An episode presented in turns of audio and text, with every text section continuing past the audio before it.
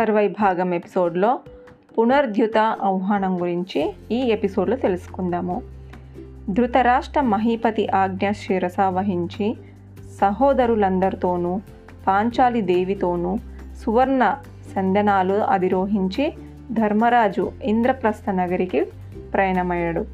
ఈ సంగతి తెలుసుకున్న దుశ్శాసనుడు పరుగు పరుగున దుర్యోధనుని సమీపించి లోపలి తన అక్కసునంతా ఇలా వెళ్ళబోసుకున్నాడు. అయ్యయ్యో పడ్డ కష్టం అంతా వృధా అయిపోయింది. పథకం ప్రకారము సాధించుకున్న ఐశ్వర్యం యావత్తు తండ్రిగారు శత్రువులకు అర్పించాడు. అనుకున్నదొకటి అయినది వేరొకటి అంటూ తల పట్టుకున్నాడు. అదే భావనతో ఉన్న దుర్యోధనుడు కూడా ఏం పాలుపోలేని వాడిలా కాసేపు కళ్ళు మూసుకుని తరువాత శకుని కర్ణులతో ఇంద్రప్రస్థ నగరికి ధర్మరాజు ప్రయాణమైన సంగతి చెప్పి బాధపడ్డాడు. ఇప్పుడు ఒకటే కర్తవ్యము. మహారాజును మళ్ళీ పునరుద్యోద్ధానికి ఒప్పించడమే. అనుకుని వారితో పాటుగా ధృతరాష్ట్రుని సందర్శించి మహారాజా మీరెన్ని విధాలు పాండవేయులను చెరదీసినా వారు మనకు ఎప్పుడూ ఆజన్మ శత్రువులే. పడగెత్తిన పాముల్లా వారు అగ్రావేశంతో ఊగిపోతున్నారు. వారిని విడిచిపెట్టడము అవివేకము. భీమా అర్జున ఇరువురు తమ ఆయుధాలతో శపథాలు చేస్తూ ఇంద్రప్రస్థ నగరికి ప్రయాణమయ్యారని చారులు చెబుతున్నారు. నకుల సహదేవులు కూడా అదే రీతిలో నిషితాయుధాలతో రాజవీధులలో పేట్రేగిలో లోపల తమ అభిప్రాయాలను వెల్లడించారట. ఇన్నెందుకు? జరిగిన పరాభవాలను వారు ఎన్నటికీ విశ్వసించరు. ఫలితంగా సంభవించే సంగ్రమారంగంలో వారిని జయించడము చాలా కష్టము. ఇదంతా దృష్టిలో పెట్టుకుని చెబుతున్నాను. జాగ్రత్తగా వినండి. పాండు కుమారులు మరోమారు ద్యూత క్రీడకు ఆహ్వానించండి. పందెంగా పన్నెండేళ్ళు అరణ్యవాసము ఒక ఏడు అజ్ఞాతవాసం అని చెప్పి ఓడించి వారిని అడవుల పాలు చేద్దాము. గెలుపు ఓటమిల దైవదినాన్ని మీరు భ్రమపడనక్కర్లేదు. మన శకుని మామ మనసుకు గెలుపును ఖాయం చేస్తాడు. నమ్మండి. త్వరితంగా ధర్మరాజును ద్యూతానికి ఆహ్వానించండి అన్నాడు దుర్యోధనుడు. ఆలోచించాడు ధృతరాష్ట్రుడు. దుర్యోధనుడు చెప్పింది నిజమే అనిపించింది. దాంతో పాండవేయులను హస్తినాకు తిరిగి తోడుకొని రావాల్సిందిగా ఆజ్ఞాపించాడు. ఈ సంగతి భీష్మ ద్రోణ కృపాచార్యులు అశ్వత్థామ వికర్ణులకు తెలిసి వారంతా కలిసికట్టుగా ధృతరాష్ట్రుణ్ణి సందర్శించాడు. పునరుద్యుత్తం వద్దని నొక్కి వక్కించారు. ధృతరాష్ట్రుడు వినలేదు. గాంధారీదేవికి ఈ విషయం తెలిసింది. మహారాజుని సందర్శించి వద్దు మహారాజా పిసినారి మాటలకు కొట్టి వంశ వినాశానికి ఒడిగొట్టవద్దు. పాండవులను రెచ్చగొట్టడంతో జరిగే వినాశానికి ఇంత అంతా కాదు. కౌరవ కులము నామమాత్రం వశిష్టమై నశించుపోగలదు. తల్లినైనా తప్పదు. చెబుతున్నాను వినండి. దుర్యోధను రాజబహిష్కరణ చేసి మిగిలిన పుత్రమిత్ర బాంధవులను రక్షించుకోండి అని వేడుకుంది. మహారాజు వినలేదు. తన దుస్సంకల్ప వీడలేదు. కౌరవ వంశము నశించినా సరే నేనేది నివారించలేను. గాంధారి దుర్యోధనుని కోరిక కాదనలేను. పాండ కుమారులతో పునరుద్యుత్తం తప్పదు అన్నాడు ధృతరాష్ట్రుడు. ఇదిలా ఉండగా సహోదరులతో చాలా దూరము సాగిపోయిన ధర్మరాజుని సందర్శించి ప్రాతికామి ధృతరాష్ట్రుని అనేది నివేదించాడు. పునరుద్యాతుని ఆహ్వానించాడు. అందుకు ధర్మనందుడు ఈ విధంగా స్పందించాడు. అంతా దైవేచ్ఛ ప్రకారము జరుగుతుంది. శుభాశుభాలు దైవ నిర్ణయమే. పునరుద్యత్యానికి ఆహ్వానము. మహారాజు ఆదేశము.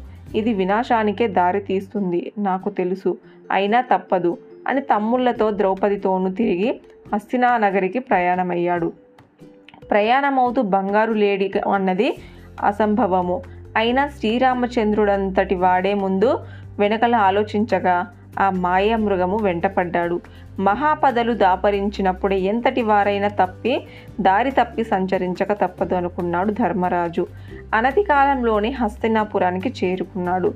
ద్యూత మందిరంలోకి ప్రవేశించాడు. శకునితో తిరిగి ద్యూతకేలి ఉపక్రమించాడు.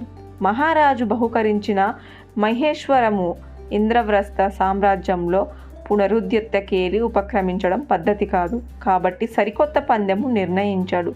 ఈ ద్యూతలో మేము ఓడిపోయిన పక్షంలో మా రాజ్యం మీకు అర్పించి పన్నెండేళ్ళు అరణ్యవాసం చేసి ఒక ఏడు ఏదేని దేశంలో అజ్ఞాతవాసం చేస్తాము.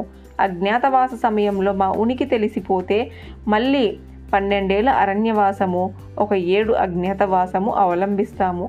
ఒకవేళ ఆ అజ్ఞాతవాస సమయంలో మా ఉనికి మీరు తెలుసుకోలేకపోతే మా రాజ్యం మీకు మీరు అప్పగించాలి. మీరు పరాజితులైనా ఇది నియమము. మీ అజ్ఞత అజ్ఞాతవాసానంతరము మీ సామ్రాజ్యం మీరు స్వీకరించవచ్చు అన్నాడు శకుని. ధర్మరాజు ఏమంటావు? అన్నట్టుగా తన కేసి చూశాడు. ద్విత్యాహ్వాన్ని తిరస్కరించను. అది నా నియమము. నువ్వెలా చెబితే అలాగే. సరే ఆ పందెం మీదనే మనం ఆడుదాము అన్నాడు ధర్మరాజు. శకునితో అదే అవకాశంగా శకుని మెలకువలు పాచికలు విసిరి ధర్త రాష్ట్రులే జయించారు. అన్నాడు. పెద్దగా అరుస్తూ పరాజితులైన పాండవేయులు తమ వైభవము సమస్తము వదులుకొని ఘోర అరణ్యాలకు నివసించేందుకు ప్రయాణమయ్యారు. పాండు కుమారులు కౌర కారడవులో పాలయ్యారు. ఇక ఈ ధరతాళము అంత దుర్యోధన చక్రవర్తిదే. ఐశ్వర్య మదానందులై విర్రవీగిన పాండవేయులు దినతి దీనులై ఘోర అరణ్యాలలో ప్రవేశిస్తున్నారు. పాపం ద్రుపద మహారాజు ధర్మరాజుల ఐదుగురికి ద్రౌపదినిచ్చి జన్మ సార్థకమైందని ఆనందించారు. కాని వారు మగతనమే లేరివారని తెలుసుకోలేకపోయాడు అని పగలబడి నవ్వి ద్రౌపది దీనాతి దీనులతో కూడి కారడువులో పాలవడము నీకేం కర్మ? మహిషాస్వర వంతులము మేము. మాలో నీకు నచ్చిన వారిని భర్తగా స్వీకరించి సుఖించు అన్నాడు దుశ్శాసనుడు. అంతే. అతని ఒక అంగల సమీపించి కపట ద్యూతకేలిలో అర్జించిన ఐశ్వర్యంలో మదించి వదులుతున్నావు దీనికి శిక్షేంటో తెలుసా? యుద్ధరంగంలో నీ గుండె చీల్చి నీ నెత్తురు తాగుతాను. నీకు అండగా నిలిచిన వారిని కూడా వదలను. అందరినీ యమసదనానికి పంపుతాను అన్నాడు భీముడు. చాలు నీ ఆ బోతురంకెలు అన్నాడు దుశ్శాసనుడు. బాగా అన్నావు అని దుశ్శాసుని మెచ్చుకున్నాడు దుర్యోధనుడు. తరువాత భీమసేనుని నడకను అనుకరించి అతన్ని పరిహరించారు.